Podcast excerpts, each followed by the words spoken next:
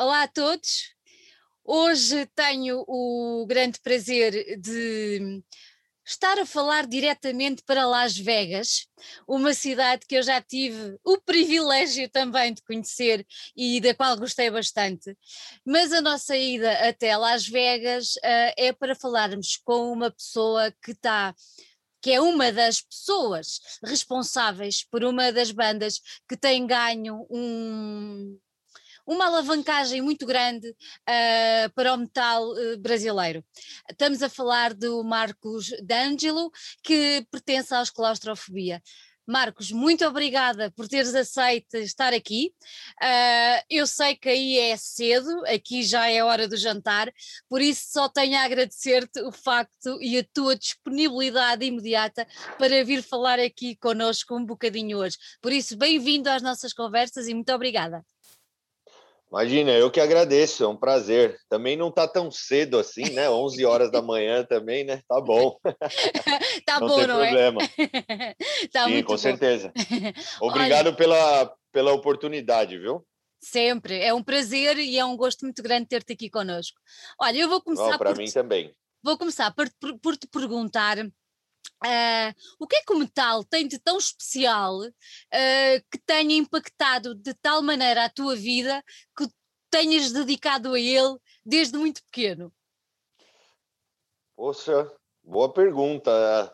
Ah, na verdade, eu não sei dizer o que é, né? Eu acho que a música, a música é uma necessidade da humanidade, né? E aí você tem a sua afinidade com o estilo, né? Com cada estilo, alguma coisa que te represente, né? Eu lembro muito bem quando eu comecei, quando eu conheci o heavy metal, o rock, né? Eu tinha nove anos de idade e, e eu era meio perdido, assim, né? Eu não sabia muito, óbvio, né? Nove anos Nove também, anos, mas, claro. mas mesmo assim, sabe? Eu não gostava de nada, sabe? Era meio revoltado, não sabia nem por quê. E foi então que eu descobri o rock, assim, eu comecei com Guns N' Roses e tal, e daí já descobri, eu gostava de caveira, essas coisas, né? Aí eu descobri o heavy metal, o Iron Maiden, foi uma simplesmente assim uma uma revolução já assim. Na hora que eu descobri aquilo me representou de um jeito que tipo na hora eu já sabia que era aquilo que eu queria assim para minha vida sabe? Tipo eu lembro até hoje. Então assim eu acho que a música é uma necessidade mas acredito que o metal ele ele tenha algo mais assim uma um, como se fosse uma religião no bom sentido né e que você passa a seguir aquilo, né? Passa a fazer parte da sua vida, né? Eu É. não sei o que é, mas acho que é algo que é algo verdadeiro, muito verdadeiro. Não é uma coisa que que existe só por um tempo. Não, é uma coisa que sobrevive a tudo, né?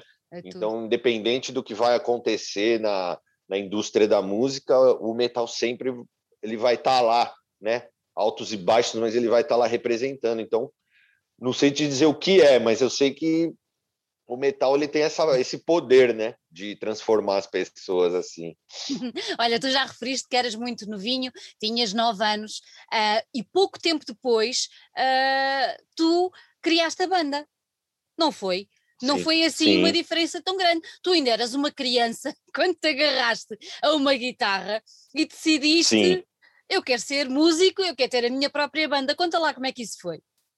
É, foi, foi meio que na mesma hora, assim, do mesmo jeito que eu comecei a gostar de, de rock, o meu pai tinha um violão em casa, né? Uma guitarra acústica.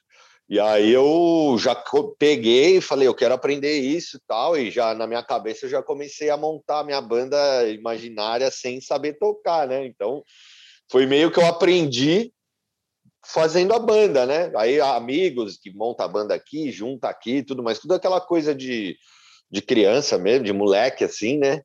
E, e aí foi assim, aí eu fui, fui desenvolvendo até que eu fui encontrando as pessoas nesse caminho, né? Que o meu irmão é o baterista, né? Então, é, todo mundo em casa já começou a gostar também, ele já veio junto, começou a gostar e, e aí a gente foi meio que em casa já foi formando esse núcleo, né, na minha família. Vocês têm, uma, aí- uma- têm uma diferença de idade muito grande ou não? Dois anos, Ah, dois então, anos. são quase gêmeos. É, e parece, todo mundo acha que a gente é gêmeos, mas não é. Vocês são muito Meio que foi assim. É, foi assim. Aí, aí a gente foi dando continuidade, né? Foi meio que uma evolução tudo junto, assim. Começou a gostar, começamos já a querer fazer banda, fazer música, mesmo sem, sem saber tocar direito, assim, né? Olha, lembras da primeira vez que subiram a palco?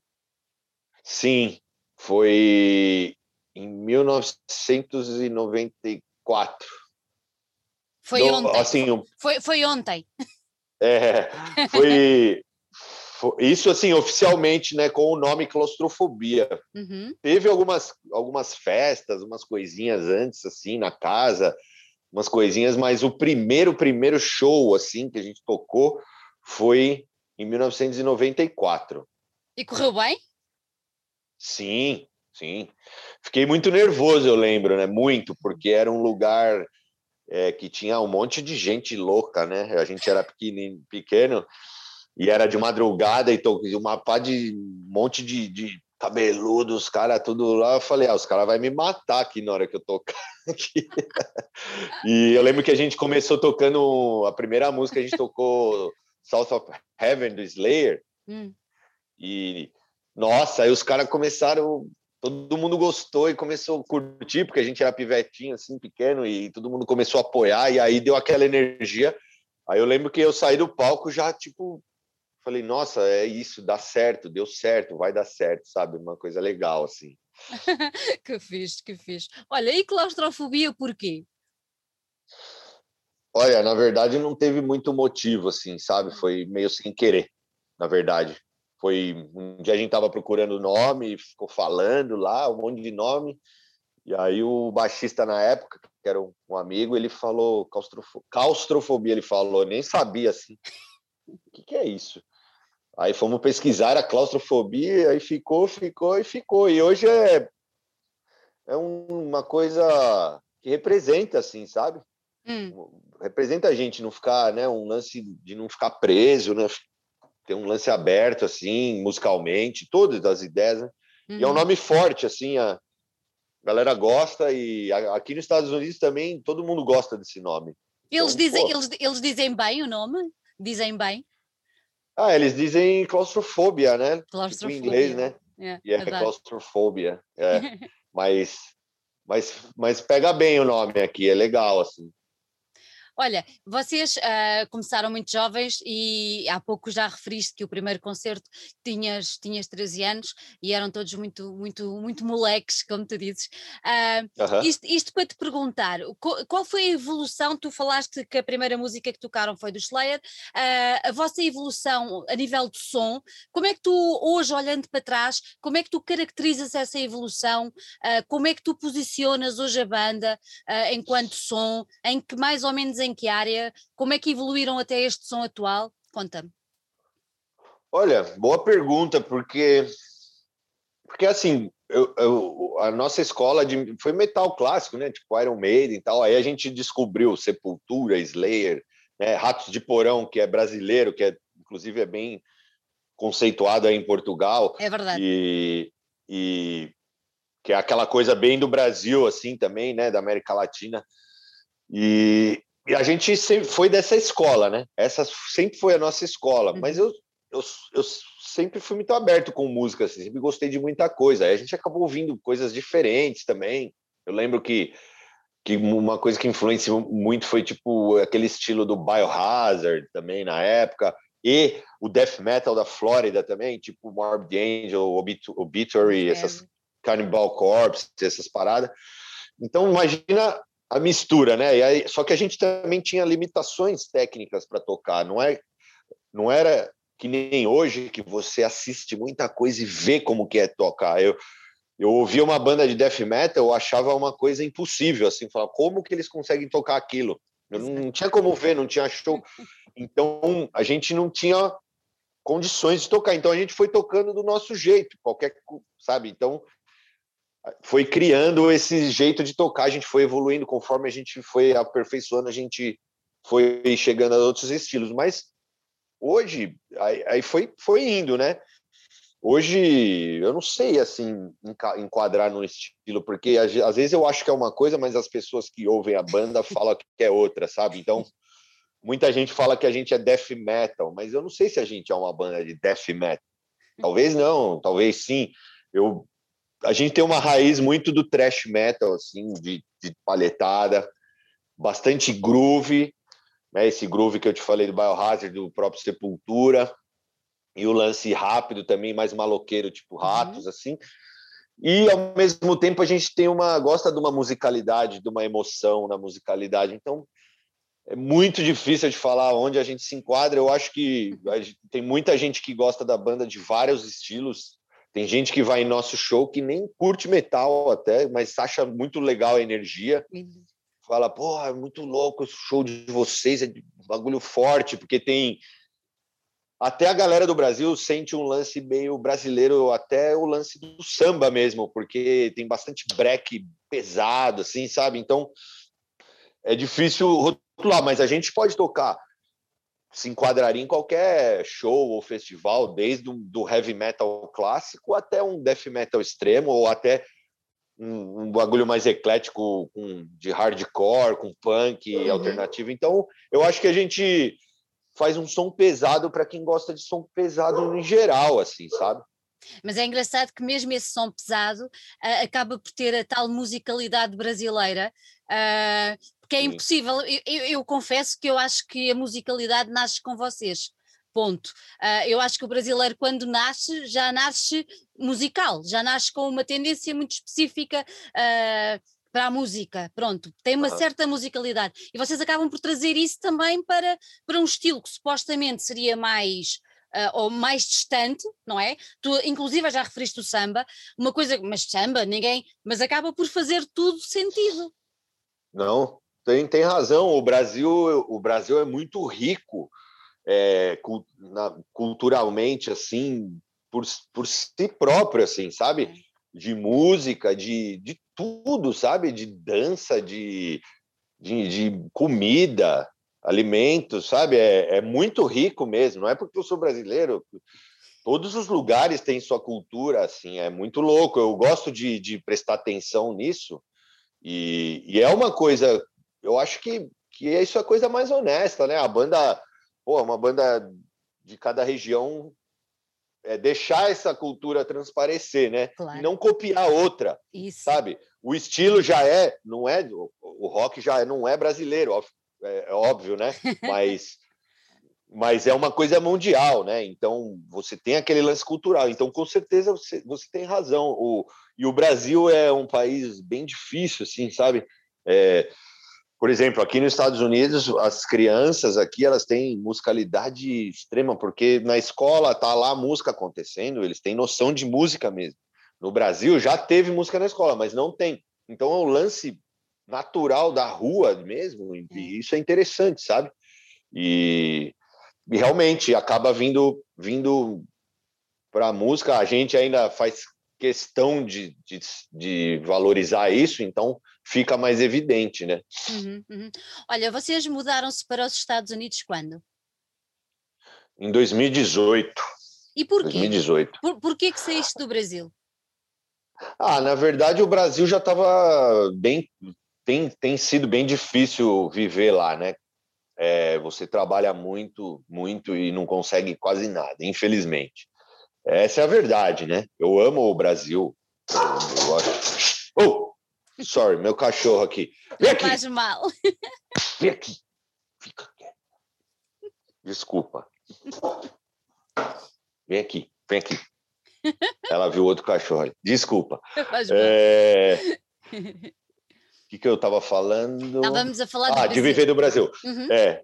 Aí o, o, o, o Brasil está muito difícil. A gente, a gente sempre priorizou a banda, né? Uhum. É, tipo, como, como prioridade da vida. Então a gente abriu mão de muitas coisas, muitas coisas. Sabe, a gente, eu deixei de ter uma vida normal, de estudar, é, de ter um carro, de ter uma vida padrão, vamos dizer assim, para fazer as coisas da banda. Sacrifiquei mesmo para poder realizar isso, porque as coisas não acontecem fáceis assim, né? Você cria uma banda e as pessoas esperam muito quando você começa a tocar e quer ser músico e quer que alguma coisa aconteça e você faça sucesso. Mas não é assim. Uhum. Não é assim, né? Acontece com bastante gente, mas não é só assim que existe, né? Os músicos é uma, uma coisa que eu fui escolhido pela música, então eu não consigo viver de outro jeito, sabe? Então, independente de qualquer coisa, eu vou fazer de tudo para estar tá vivendo para a música antes de qualquer coisa. Então, eu abri mão de muita coisa. O Brasil começou a ficar muito difícil, muito difícil. A gente já foi para a Europa, tudo, e a gente nunca tinha vindo para cá. E a gente já pensou em passar algumas temporadas fora do país para né? Mesmo porque acontece bastante coisa na própria Europa, tem festival, é um baita de um mercado para o metal. Os Estados Unidos é um pouco mais difícil, mas aqui é o país de muita oportunidade, o acesso a equipamentos, né? O princípio de muita coisa está aqui. A gente nunca tinha vindo, eu acabei vindo visitar e foi muito legal, muito legal. Aí a gente resolveu vir fazer uns shows, fizemos e aí nessa vinda a gente conheceu algumas pessoas que abriram umas portas para a gente. Aí a gente falou, meu, vamos para lá ficar um tempo e, e a gente está aqui. E isso não quer dizer que eu vou ficar para sempre, uhum. mas a gente vai ficar um tempo por aqui, montar uma base. Hoje em dia, com internet tudo globalizado também, a sua base pouco importa no sentido de, na verdade, é pouco importa, né? Assim, só melhora se você está mais perto da onde acontece mais coisa, né? Claro. Então, claro. É mais ou menos isso. Olha, tu achas que essa mudança para os Estados Unidos pode de alguma maneira vir a influenciar o vosso som futuro? Sim, claro. Claro. Mas não no sentido de. É, ah, vamos ser igual uma banda americana, por exemplo. Não. Mas influencia de várias formas, né? De várias formas. Só o fato de de de estar tá acontecendo as coisas mais as coisas acontecendo mais fluente, é, é, menos estresse, tendo mais condições de fazer as coisas, só isso já vai influenciar numa, numa melhor produção, numa melhor situação, entendeu? Claro. E, e claro que o ambiente também acaba influenciando os pensamentos e tal, mas a gente a gente tem nossos princípios, né? Nunca vai mudar assim de uma forma nossa né? A gente vai agregando, a gente tem uma postura que tem que valorizar a história, as raízes todas, né? Então, mas com certeza influencia, influencia, acho que para melhor, né? Claro, eu também acho que sim. Olhando, olhando para, para, para o vosso percurso, esta, esta opção por uma certa internacionalização acaba por ser, por ser importante, porque é muito estranho. Nós olhamos para o Brasil Portugal é muito pequenino, como tu bem sabes. Uh, nós olhamos para o Brasil e é enorme, mas as dificuldades que as bandas mais extremas ou de um género mais diferente são as mesmas, não é? Sim. Mesmo o que vocês sentem lá, uh, o pessoal sente aqui também. E, claro. e, e esse, esse, processo de internacionalizar acaba por ser, eu acho, essencial hoje em dia para uma banda, não achas? É, aqui também é difícil. Aqui Aí também, também é. É, qualquer lugar. Você, você conhece as bandas, assim, a gente vai tocando, conhecendo as bandas. Meu, todo mundo tá no corre, né? Aí tem aqueles que, que é verdadeiro, que faz o corre, tem aqueles que ficam esperando cair do céu. Então é difícil em todos os lugares, sabe? É, esse lance é competitivo, né? No bom sentido, assim, não, não é que é uma competição, mas é muita coisa uhum. acontecendo, é business, gravadora, isso é, sabe? Existem o lado das gravadoras, existem outro underground que a galera não sabe, tem outro ainda, sabe? Tem muita coisa. Então, é, é tudo é difícil, tudo é difícil. Depende do que você quer também para sua vida, né, meu? Isso não é uma regra, né? Não é uma regra. Você uhum. tem que uhum. se internacionalizar, você tem que sair do seu país. Não. Depende do que você quer entendeu? Tem muita banda no Brasil, por exemplo, que opta ficar por lá, canta em português. A gente também faz música em português. É, e mas tá tudo bem, eles têm condições de viver e tá tudo certo, tá tudo certo, entendeu? Cada cada caso é um caso. A gente particularmente adora é, o fato de, de, de, a gente quer viajar, quer tocar, quer tocar em todos os lugares, quer estar tá fazendo tour, quer tá aproveitando isso porque é o que a gente gosta. É então a gente vai correr atrás disso, entendeu? Para nós é assim, isso não é regra, né? Uhum. Então Olha, notaste uma diferença muito grande do underground brasileiro para o que se passa na América? Ah, é, tem algumas diferenças. Mas eu acho que o, o que mais muda são as é a situação econômica do país, né? Okay. Que facilitam mais as coisas. Agora, sim, uma coisa que, que no Brasil não tem, e aqui tem, na Europa também, mais ainda, é, pô, aí no, na Europa é show todo dia. Você vai numa segunda-feira cedo, o show começa cedo, acaba cedo, a pessoa pode sair do trabalho, ir lá curtir o show, ir embora dormir, uhum. trabalhar no outro dia. O Brasil não tem essa cultura, mas também não tem muita. Poderia ser melhor, deu uma melhorada, assim, mas, é... mas os shows no Brasil são de finais de semana, de sexta, sábado e domingo, quinta, às vezes. E, tipo, acaba quatro, cinco horas da manhã. É, é uma loucura isso, não dá. E, e também Aí você vai fazer turnê, as estradas são ruins. Se você for atravessar o país mesmo, é bem mais complicado. A gente já fez isso. Dá para fazer? Dá, mas é meio dolorido, entendeu? Na Europa, ele, porra, você toca todo dia. Os Estados Unidos também é meio difícil, porque são é, muito distante. Muito grande. E, mas, mas acontece, sabe? Acontece show de dia de semana, os shows são mais cedo. Então, essa situação é um pouco melhor para a gente que, quer, que vive para isso, né? E, e também esse lance da situação econômica, porque você, a galera tem um pouco mais de condições, mais acesso a equipamento, são um pouco mais preocupadas com qualidade, então você vai tocar num lugar pequenininho e tal, mas tem um som bacana que é compatível com o lugar, tudo funcionando, sabe? Brasil, às vezes você vai lá tocar, o cara tá puto, não quer fazer nada, o dono do som tá tudo zoado. Então, é, são, às vezes são cuidados que são yeah. tão simples que muda tudo, sabe? Tudo. Então, mas está melhorando, não, não reclamo não. A gente vai foi para o Brasil para tocar no, no, no, Rock in Rio. A gente fez vários shows, a gente fez shows super undergrounds. A gente fez questão de viajar em lugares que ninguém iria e foi muito legal. Assim, foi difícil, foi pesado o trabalho, mas a gente fez acontecer. A gente, né? Então tudo depende também da, da banda e tal. Claro.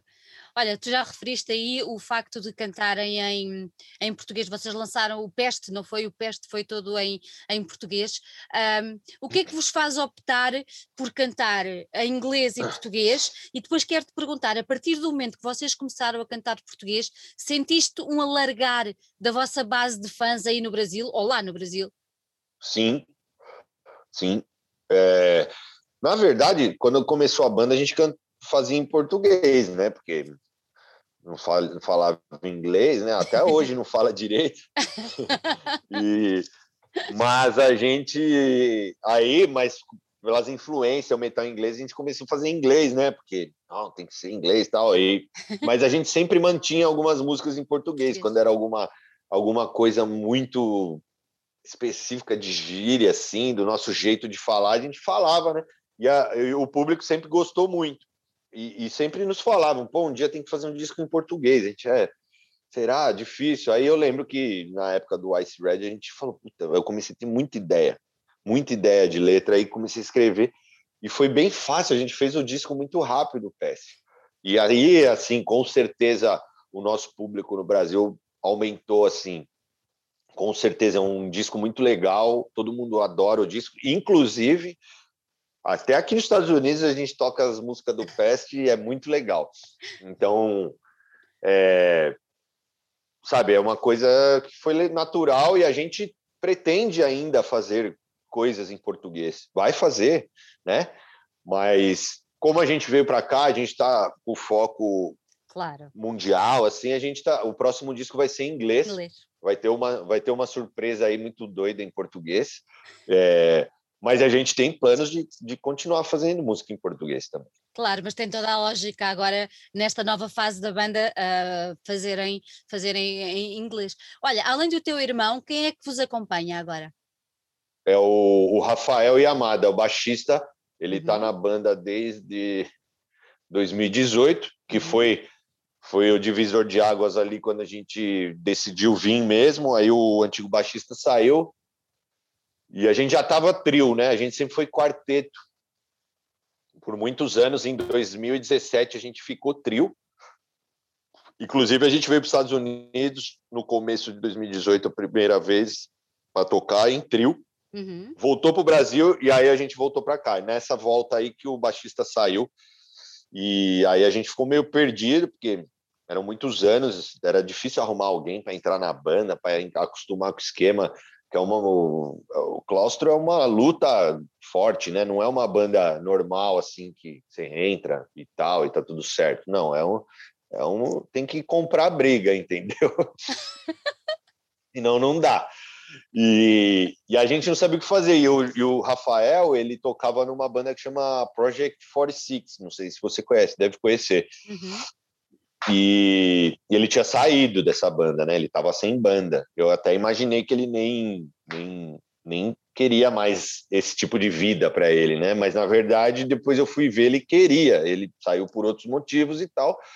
E eu comecei a ver, eu já tinha pensado nele porque ele tinha uma postura legal, ele tinha, ele tocava bem e a galera gostava dele, sabe? Mesmo depois dele ter deixado a banda, muita gente continuou seguindo ele. Aí um uhum. dia eu mandei mensagem para ele, falei, deixa eu mandar uma mensagem para ele para ver, só para ver, né? Eu já estava pensando em vir para cá com meu irmão, nós dois mesmo, e resolver as coisas.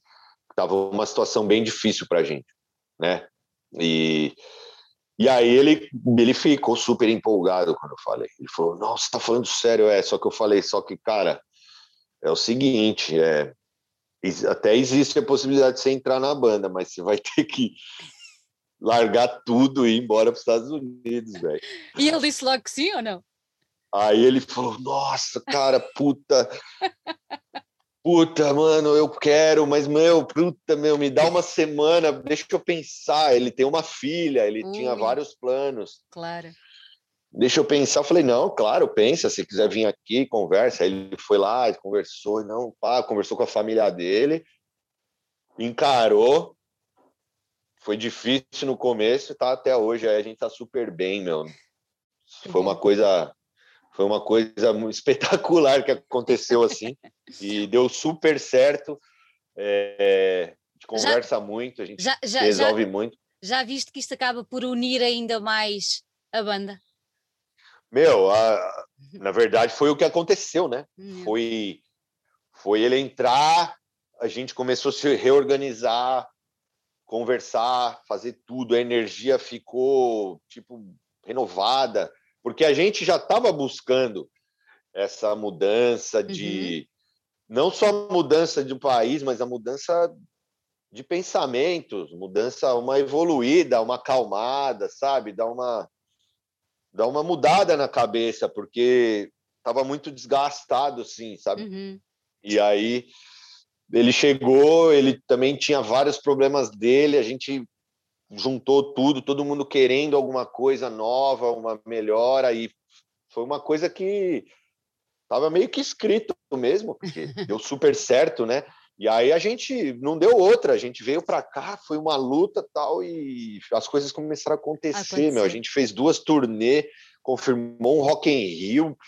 Puta, cara, legal pra caramba, sabe? Agora a gente tem um disco aí que a gente tá preparando uhum. que e tá nessa puta energia, sabe? Uma fúria vindo junto, que carregada desse tempo todo, mas com uma esperança, assim, sabe? Olha, diz-me uma coisa, vocês já falaste nas, nas turnês que fizeste, tens assim algum, algum concerto que tenhas guardado na memória? E entretanto vou-te fazer uma pergunta, eu descobri que vocês já estiveram em Portugal, não foi? Sim. Vocês estiveram no Barroselas, que é um festival Sim. icónico cá pelo, pelo, pelo Burgo. Como é que foi a vossa vinda a Barroselas? Olha, eu vou te falar, Portugal foi maravilhoso, maravilhoso. Eu, eu, eu não vejo a hora de voltar, sério mesmo. E no, de verdade, é, ah, sei lá, a gente tem uma afinidade com Portugal uhum. pela língua, pela história toda, né, meu? Aí, e a gente fez alguns shows aí. A gente fez acho que três shows em Portugal, uhum. só que eu não vou lembrar agora porque foi uma turnê extremamente conturbada. Foi meu irmão, ele, meu irmão não tocou nesse show. Ele ele estava no hospital. Ele, ele teve um problema aí na Europa, um pouco, alguns dias antes, e teve que ser internado às pressas e estava correndo risco. Ele teve que fazer uma cirurgia. Foi um negócio horrível, assim. Bom, mas foi também um divisor de águas que melhorou tudo depois. Mas eu lembro que a gente foi para o Barrocelas, a gente tinha acabado de chegar, a gente já estava há uns 10 dias na Europa, ele teve esse problema e a gente estava descendo, França, tudo ia tocar no, em Portugal, né? E a gente tocou no Barrocelas, que puta festival, demais, foi uma experiência maravilhosa, assim, nunca vou esquecer, a gente tocou naquele palco, foi a primeira banda do palco principal, e, o, e foi mais especial ainda, porque o meu irmão não tocou e, e era um show super importante, e a gente tava. E quem tocou foi o Xandão, o que estava fazendo a turnê. Ele é baterista do Andraus, ele já tocou várias uhum. vezes lá. E ele que fez o show, a gente não tinha. A gente tinha feito dois shows junto ali, pegando as músicas na van por causa de tudo. Então, sabe, foi uma energia assim única. Eu antes de começar eu falei no microfone o que estava acontecendo e é. e sabe foi inesquecível assim. Foi muito bom aquele show, um festival extremamente organizado, puta, puta vibe legal, galera muito gente fina. Nunca vou esquecer quero muito voltar aí com, com, com, essa formação, com esse disco, com essa, com essa energia que a gente está aí, que vai ser sensacional, meu, sensacional. De certeza absoluta. Olha, o que é que vocês tinham muita coisa marcada uh, que a pandemia tenha vindo meter travão? Sim, não tinha tanta coisa, mas tinha algumas coisas que foram que tiveram que ser canceladas. Na verdade, a gente já estava meio planejando do ano de 2020 uhum. de trabalhar na, na composição e gravação de um novo álbum. E tinha algumas, tinha uma tour, tinha umas coisas marcadas. Quando a gente chegou, a gente fez um show aqui que foi com Soulfly. Uhum. E aí já caiu tudo, aí teve começou a cancelar, cancelar, cancelar. Por outro lado, a gente estava com o nosso estúdio sendo montado, a produtora que a gente tem aqui meio que andando assim. Aí foi bom, porque a gente parou e finalizou o disco. E gravou, fez tudo. Então, adiantou um lado nesse lado, né? Então, a gente tá com o material aí na mão sendo finalizado. Então, cancelou bastante coisa. Por outro lado, a gente agilizou uma coisa que era extremamente necessário também. Olha, quando é que estás a pensar lançar, lançar o disco? Quando é que o disco vem cá para fora? Olha, a gente está analisando, porque devido à pandemia, Uhum. Tá, tá um pouco difícil negociar, porque tá todo mundo meio esperando, meio Mas... preocupado ainda, apesar de ter uma esperança aí com as vacinas, ainda tá muita guerra política agora por causa da vacina, né? Porque é sempre todo mundo brigando e se é dane o, o povo, né?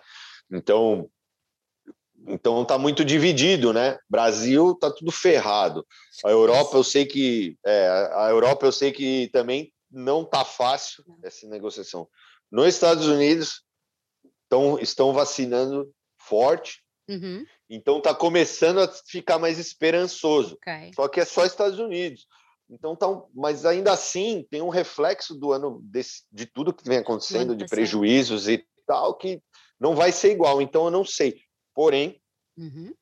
de um jeito ou de outro, a gente quer lançar esse disco esse ano. Este ano. Então, é, então eu acredito que no segundo semestre, mais para o fim do ano, a gente vai colocar esse disco no mercado de qualquer jeito, do jeito que, do melhor jeito, da melhor forma possível, sendo independente ou não. Uhum. Então ele vai vir à tona. Então a gente está tendo até um tempo até para amadurecer um pouco tudo isso. Está sendo sendo bom também. Uhum. Olha, vocês lançaram agora, agora não, já foi em dezembro. Uh, podemos dizer que é o primeiro single desse, desse novo trabalho? Então, na verdade, a gente estava numa dúvida se, se, se, essa música ficaria no disco ou não, e aí a gente resolveu lançar ela. E eu acho que ela não vai fazer parte do disco. eu acho que não. A gente vai deixar o disco 100% inédito aí. Uh. Então, mas claro, se pode ser que a gente já comece a trabalhar com alguns lançamentos de single do disco, uhum. né, um pouco antes do lançamento, a gente vai fazer um plano tal. Mas eu acho que a música não entra, mas pode entrar como bônus, claro, e isso sim, mas uh, não seria do tracklist ali mesmo, sabe? Uhum, uhum, uhum. Olha, e como é que tem sido, uh, assim, vocês estão aí os três, uh, como é que vocês desenvolveram todo, todo este processo de criação do, do disco? Vocês estiveram juntos, tiveram que fazer online, como a maior parte das bandas pelo mundo inteiro tiveram de fazer, quem é que escreve, como é que, como é que a coisa evolui, uh, primeiro letra, como é que a coisa se vai enrolando por aí? Então, esse disco a gente começou a trabalhar nele. Na verdade, a gente fez o disco, a gente trabalhou nós três juntos. Isso foi legal pra caramba. Por isso pois. que, putz, isso eu sentia muita falta disso, sabe? Trabalhar com uma banda mesmo, todo mundo. Claro, é, a maioria dos riffs, das, das, dos nascimentos das músicas sai da guitarra, às vezes da batera. Eu já tinha muita coisa arquivada. Aí, em 2018, na primeira uhum. vinda nossa, a gente já fez algumas jams e gravamos essas jams para organizar. Mas tudo foi uma primeira, assim. E aí a gente parou por falta de tempo. Aí, quando começou a pandemia, a gente falou, vamos pegar. A gente pegou música por música, vamos trabalhar essa agora. E nós três, vamos tocando, desenvolvemos, chegava a uma conclusão, pegava a outra, chegava a conclusão. Pá, pá, legal. Aí eu peguei e comecei a fazer as letras. Eu tinha peguei tudo que estava jogado de letra de rabisco, de rascunho, peguei, comecei a olhar, organizar as ideias para separar. Puta, aí peguei uma por uma, pum, organizei. Quando eu tinha mais ou menos as letras, eu comecei a olhar onde combinava mais com o som, encaixar. Foi assim. Ok. E aí encaixei essa, virou essa, essa virou aquela. A gente se uniu de novo, mandava para os caras ouvir. Claro, a gente mora junto, né? A gente mora junto. Facilita e, logo tudo. É. E, e daí eu mandava para eles tal, opiniões, tudo. Aí a gente se juntou de novo e começamos uhum. a gravar uma pré-produção dessa, dessa, dessa. Ouvimos, fizemos outra pré-produção. Agora vamos. Aí já estava praticamente definido, aí a gente foi para o estúdio oficialmente. Então foi assim. Foi assim. Mas trabalhamos todo mundo junto. Tudo claro, junto. cada um faz uma coisa, né? Um toma mais à frente aqui, outro ali, normal, né? Mas a banda ciente todo momento de tudo. Uhum. Olha, sendo, sendo que, que és tu que escreve a maior parte das letras, tens assim algum motivo de inspiração uh, neste, neste, neste disco que vai sair? Há alguma preocupação em passar alguma mensagem? Uh, em que é que te inspiraste para escrever estas letras? O que, é que, o que é que podemos contar, sem revelar muito, não queremos cá spoiler, mas o que é que podemos, o que é que podemos contar com, com o vosso novo disco? Esse nível? Então, na, na verdade, assim, né? Todo mundo, ah, pandemia inspirou um monte de letra. Na verdade, a gente já. Eu, eu guardo muita coisa. Todo dia eu estou pensando, fazendo riff. Aí quando eu faço alguma coisa interessante, eu gravo no celular, eu gravo ali para não esquecer. Com letra é a mesma coisa. Eu salvo num lugar, ou anoto num papel, jogo numa pasta e fica lá. Quando a gente vai trabalhar, eu pego tudo e começo a olhar. Okay. Né? O que, que é legal o que não é como às vezes não fica datado, porque são pensamentos, né? Exato. Aí eu vou juntando. Mas a pandemia com certeza inspirou a fazer uma finalização diferente, uma abordagem diferente, a, a pensar um pouco melhor em tudo, né? Tipo, devido a toda a situação, essa lição que está tendo isso tudo, né?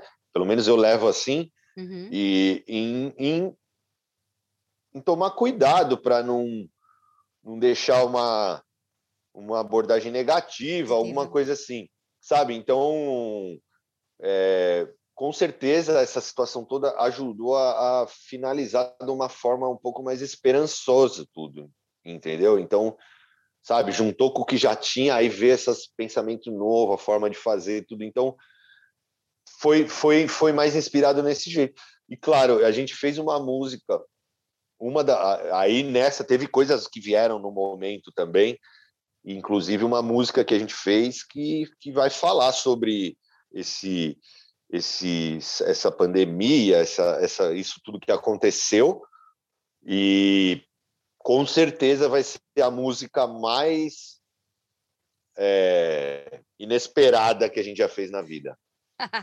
Já vai ficar é. todo mundo curioso.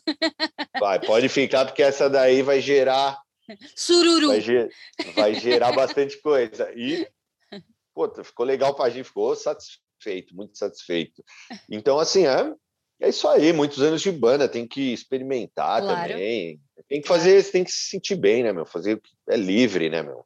Mas teve essa abordagem para deixar a coisa um pouco mais esperançosa, um pouco mais, né, meu, mais fazer a galera pensar um pouco, assim, sabe? É. Yeah. Olha, voltando agora só àquele, ao, à, à música, ao Riff Cult, uh, uhum. porquê, porquê, porquê Riff Cult e o que é que vocês querem transmitir com, aquela, com, aquela, com aquele single, com aquela música? Então, exatamente, até por isso a gente resolveu meio que não colocar ela no disco, porque ela destoava um pouco por ser um assunto específico, né? Então, é, foi um dia que eu estava pensando, tipo, né, pensando dia, as pessoas falam, ah, dia após dia, continuamos aí, não sei o que, aí eu comecei a pensar, puta, riff após riff, eu continuo aí, né, porque a gente só pensa nisso, né, e, e aí eu comecei a fazer essa, essa analogia, essa metáfora, é. né, de, de dia a dia, riff by riff e tal, e comecei a pensar nisso, que é um. Putz, o riff é tudo, né? Para quem a gente gosta de metal, né? Ele vem do. Da, o metal vem do riff, né? Aquela coisa marcante, hipnotizante e tal. É, e é o que eu mais gosto de fazer, sabe? É pegar a guitarra ali agora, vou fazer um riff, assim, sabe? Então, quis fazer uma parada assim meio marcante, né? Falando disso, desse, dessa cultura de, uhum. de, do riff, né? E meio que foi isso.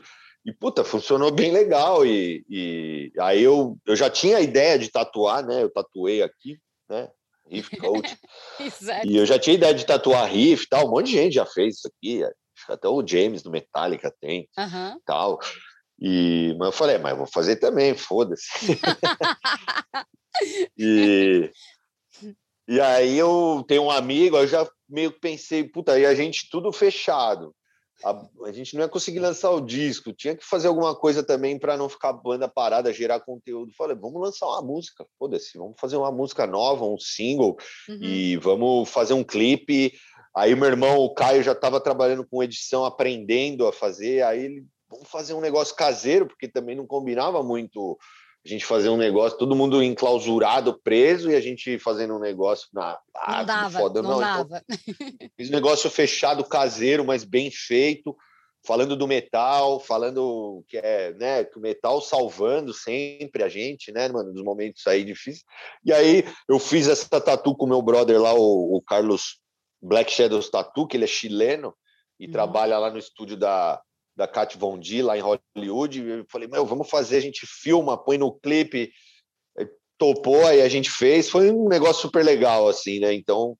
E ela, é ela, ela aceitou logo a ideia de vos receber lá para fazer o, para fazer o vídeo? Sim, Sim, ela não estava lá, né? Mas ele teve que falar com ela, né? Ela, ela é dona do estúdio, ela, ele explicou para ela, pô, meus amigos do, do Brasil vão fazer um vídeo e tal. Ela falou, tranquilo pode fazer.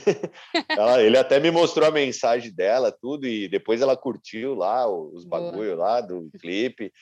E ainda não conheci ela, espero conhecê-la, parece ser bem legal, assim. Boa. Mas foi. O lugar é mágico, tem uma energia do caralho, muita gente, muita gente vai lá, e o, e o chileno, o Carlos, ele ele, ele é um guerreiro também. Ele, ele, está, ele morava no Brasil quando a gente gravou nosso segundo disco. Uhum. Ele estava lá, ele morava meio que no estúdio, a gente se via todo dia. Encontrei ele na Europa também algumas vezes, então foi bem legal. Muito bom.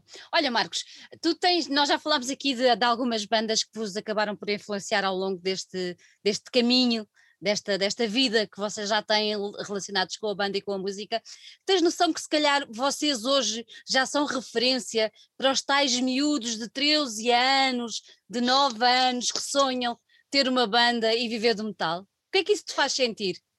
É, é muito louco isso aí. é, é legal, é bom, é bom demais. É bom demais, porque é... ah, eu, me, eu, eu, eu me coloco no lugar dessas, dessas pessoas, né? Porque, porque eu sei como foi difícil, como eu quis, como eu ainda tenho um apetite, um desejo de conquistar as coisas e, e, e cada vez melhorar e poder viver um pouco melhor, confortavelmente, fazendo isso que eu amo, né?